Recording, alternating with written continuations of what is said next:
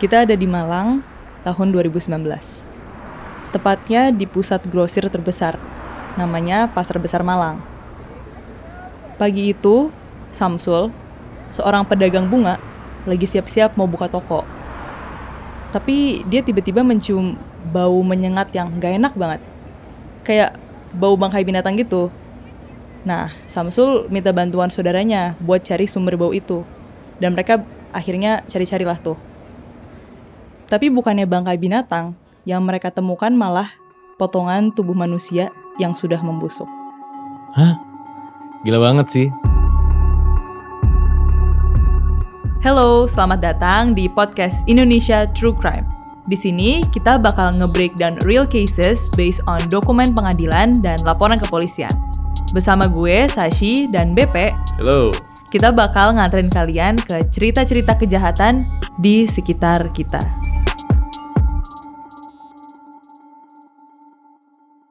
Kalau lo ada di posisi Samsul, nemu potongan tubuh manusia tiba-tiba, apa nih yang bakal lo lakuin, Pe? Jujur kalau gua Samsul sih kaget ya. Tapi berhubung gue udah denger waktu itu ada cerita hilang pas nemu mayat pas petak umpet. Gue jadi kayak, oh cerita kayak begini lagi. Tapi kalau gue jadi Samsul sih gue kaget banget sih. Si Samsul dan saudara-saudaranya juga kaget dong ya. Dan dia tuh langsung nelpon polisi tuh. Dan penyelidikan pun dimulai. Daripada bingung-bingung siapa sih nih yang buang potongan tubuh di pasar, mending kita langsung balik ke Malang tahun 2019.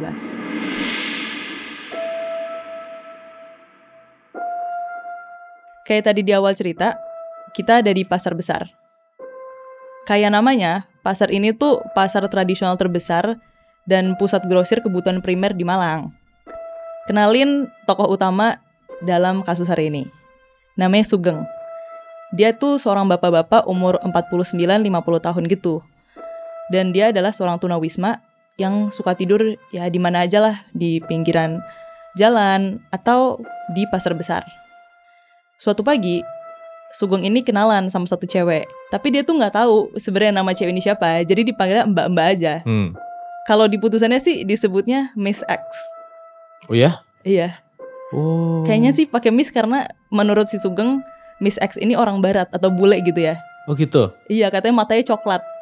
Tapi si Miss X ini ngakunya sih dia orang Maluku dan kalau ngomong selalu pakai bahasa Indonesia, kadang juga pakai bahasa daerah gitu. Mereka berdua tuh ketemu di depan salah satu toko. Jaraknya 6 sampai 10 kilo gitu dari pasar besar. Waktu itu Miss X lagi bagi-bagiin makanan.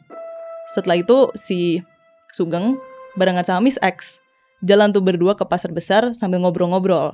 Ini baru kenalan nih? Iya baru kenalan di hari itu. Oh.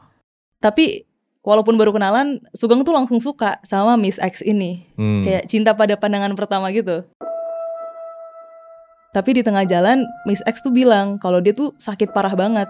Tapi dia maksain buat bisa terus jalan ke pasar besar. Dia juga minta tolong ke Sugeng buat dibawa ke rumah sakit. Tapi Sugeng bilang, gue cuma punya duit 4000 rupiah nih. Gak bisa ngasih pengobatan apa-apa.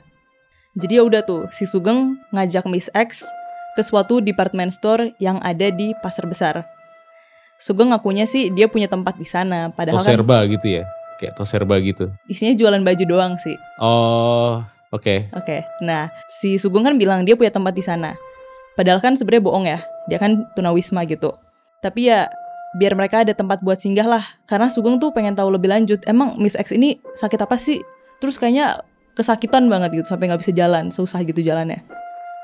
Sesampainya di pasar besar, Sugeng tuh bikin gubuk-gubukan gitu dan dia ngajak Miss X buat bermalam aja di situ bareng dia. Kan tadi masih pagi tuh. Terus pas mereka sampai di pasar besar udah agak-agak siang, Sugeng tuh beliin bakso. Tapi Miss X bilang dia nggak bisa makan. Nggak tahu juga kenapa. Hmm. Wah ini serem banget sih ceritanya. Kenapa dia? Ini kayak, Terlalu banyak ini kayak kisah, ya. kisah-kisah horor gitu. Udah nggak mau makan, bilangnya sakit gitu ya. Iya. Kenapa ini? Lebih seremnya lagi tuh, pas dia nawarin bakso itu, si Sugeng tuh notice, eh kok banyak lalat nih mengerubungi Miss X. Aduh. Jadi si Sugeng akhirnya juga nggak jadi tuh makan baksonya. Aha, aha. Tapi anehnya juga ya, abis nggak jadi makan bakso, si Sugengnya malah kayak merangkul-rangkul, terus mencium dan memeluk Miss X ini. Hah? Dan Miss X ini nggak merespon apa-apa dong, karena kan dia sakit ya. Aha. Sementara ya si Sugeng itu malah pengen melakukan hubungan seksual. Ya ampun. Gila banget kan? Mau melakukan hubungan seksual padahal keadaannya Miss X ini dikerubungi lalat gitu. Aduh. Tapi kayaknya sakitnya Miss X ini tuh berpengaruh ke alat kelaminnya. Karena berdasarkan pengakuannya Sugeng, alat kelamin Miss X tuh kayak udah membusuk, sudah pendarahan, keluar cairan, dan akhirnya mereka nggak jadi melakukan hubungan seksual. Tapi si Sugeng ini dia berusaha mengobati. Tapi kan dia nggak punya apa-apa ya. Iya, Dia cuma punya 4 ribu. Akhirnya Aha. dia tuh kayak nyolong barang-barang yang ada di pasar itu buat ngobatin buat sih. ngobatin. Dan barangnya juga bukan barang pengobatan ya. Barangnya tuh lakban, kaos, Aha. dan busa gitu. Kain-kainan lah ya. Iya, kain-kainan. Dengan harapan dia bisa Memberhentikan pendarahan itu. iya. Seharian itu dari pagi sampai sore Sugeng nemenin Miss X. Katanya mereka berdua tuh sama-sama berdoa gitu. Sugeng mau minta tolong ke orang tapi bingung sama siapa. Terus orang-orang di pasar kan juga kayak ya udah lalu lalang sendirian agak-agak cuek gitu ya. Sekitar jam 5 sore Miss X meninggal. Dia tiba-tiba tidak bernapas lagi. Anehnya saat itu tuh Sugeng lagi mentato kakinya Miss X. Karena katanya Miss X ini dapat wahyu dari Tuhan buat ditato. Wow. Ini Awal sebuah kisah banget sih. membingungkan. Wow. Ini keren banget sih ceritanya. Terus Miss X tuh awalnya masih bersuara pas Sugeng lagi mentato. Tapi tiba-tiba diem tuh. Makanya si Sugeng sadar, wah nggak ada reaksi apa-apa nih. Hmm, hmm, hmm. Wow. Tapi kenapa sih si Miss X itu tuh kok bisa eh, sakit? Nggak dijelasin sih. Keadaannya saat dia ketemu sama Sugeng so udah sakit gitu aja. Wah serem banget. Sugeng mau memandikan mayatnya Miss X kan. Tapi nggak ada air tuh di WC. Berdasarkan pengakuannya Sugeng, Miss X itu minta dipotong-potong setelah meninggal buat membuktikan kalau dia sakit dan luka dalam, kalau darahnya tuh berwarna hitam. Emang darahnya berwarna hitam? Nah, pagi buta jam setengah dua, Sugeng mulai kan tuh memotong Miss X yang keadaannya udah mulai membusuk. Awalnya di bagian leher dan kepalanya sampai putus. Kemudian kepala yang udah putus itu dimasukkan ke dalam kresek. Dan gilanya juga pemotongan-pemotongan ini dilakukannya menggunakan gunting. Keesokan harinya, Sugeng membawa badan Miss X yang udah nggak ada kepalanya itu ke kamar mandi. Bukan buat dicuciin, tapi buat dipotong-potong lebih kecil lagi. Terus semua potongan badannya ini dimasukkan ke plastik resek biar nggak dihinggapi lalat. Dan akhirnya potongan badan Miss X dibuang di pasar besar Malang sama Sugeng. Yang kemudian ditemukanlah sama Samsul yang tadi di awal cerita.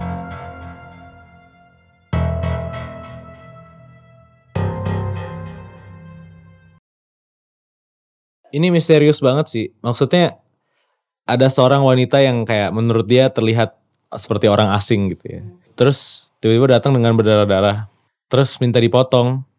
Serem banget. Itu kayak ini crazy banget sih. Emang berarti Miss X tuh si pengadilannya bahkan nggak ada ID-nya ya? nggak sampai Gila. sekarang nggak tahu Serem itu banget. siapa. Ini serem identitasnya. banget sih. Ini keren banget sih. Nah kebetulan Samsul tuh ketemunya itu potongan tangan sama kaki. Makanya di awal dikira itu manekin, bukan orang beneran.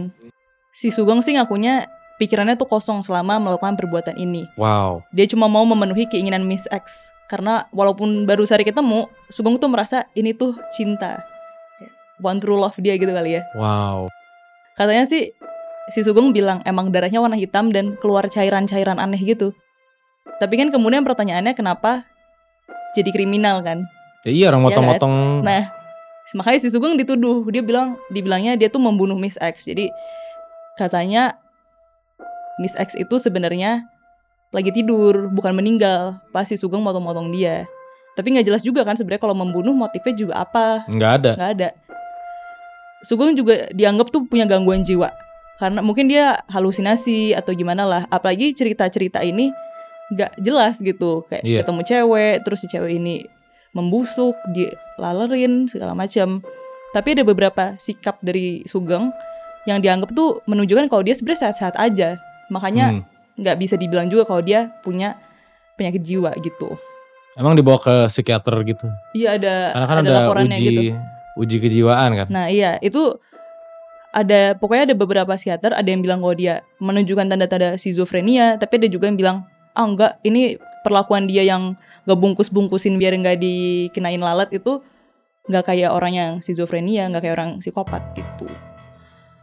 Di tingkat pertama Sugeng ini dijatuhkan hukuman penjara 20 tahun. Tapi si Sugeng minta naik banding dan kasasi. Dan ujung-ujungnya Sugeng difonis hukuman mati.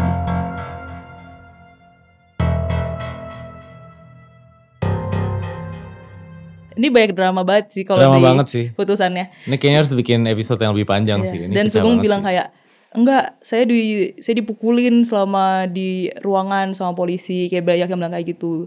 Kayak dipaksa mengaku kalau dia membunuh. Baik, dia juga bilang kayak gitu, tapi ya kita nggak tahu lah. Kita cuma tahu apa yang ada di putusannya. Kasus-kasus kayak gini kan gila banget ya guys. Tapi menurut kalian gimana sih? Apakah sebenarnya Sugeng itu punya gangguan jiwa kah? Apakah dia berhalusinasi? Dan siapa sih Miss X ini? Jangan lupa tulis pendapat dan komen-komen kalian lah di kolom komentar atau di question box di Spotify ya. Kalau kalian suka cerita-cerita kayak gini, boleh dong subscribe podcast Indonesia True Crime di Noise dan follow di Spotify. Kasih juga rating bintang 5 ya. Nah kan cerita-cerita kayak gini serem banget ya. Kalau buat diomongin juga kayaknya bisa panjang banget. Boleh dong share ke teman-teman kalian biar ada bahan omongan lah tuh di grup. Sampai ketemu di cerita berikutnya. Dadah.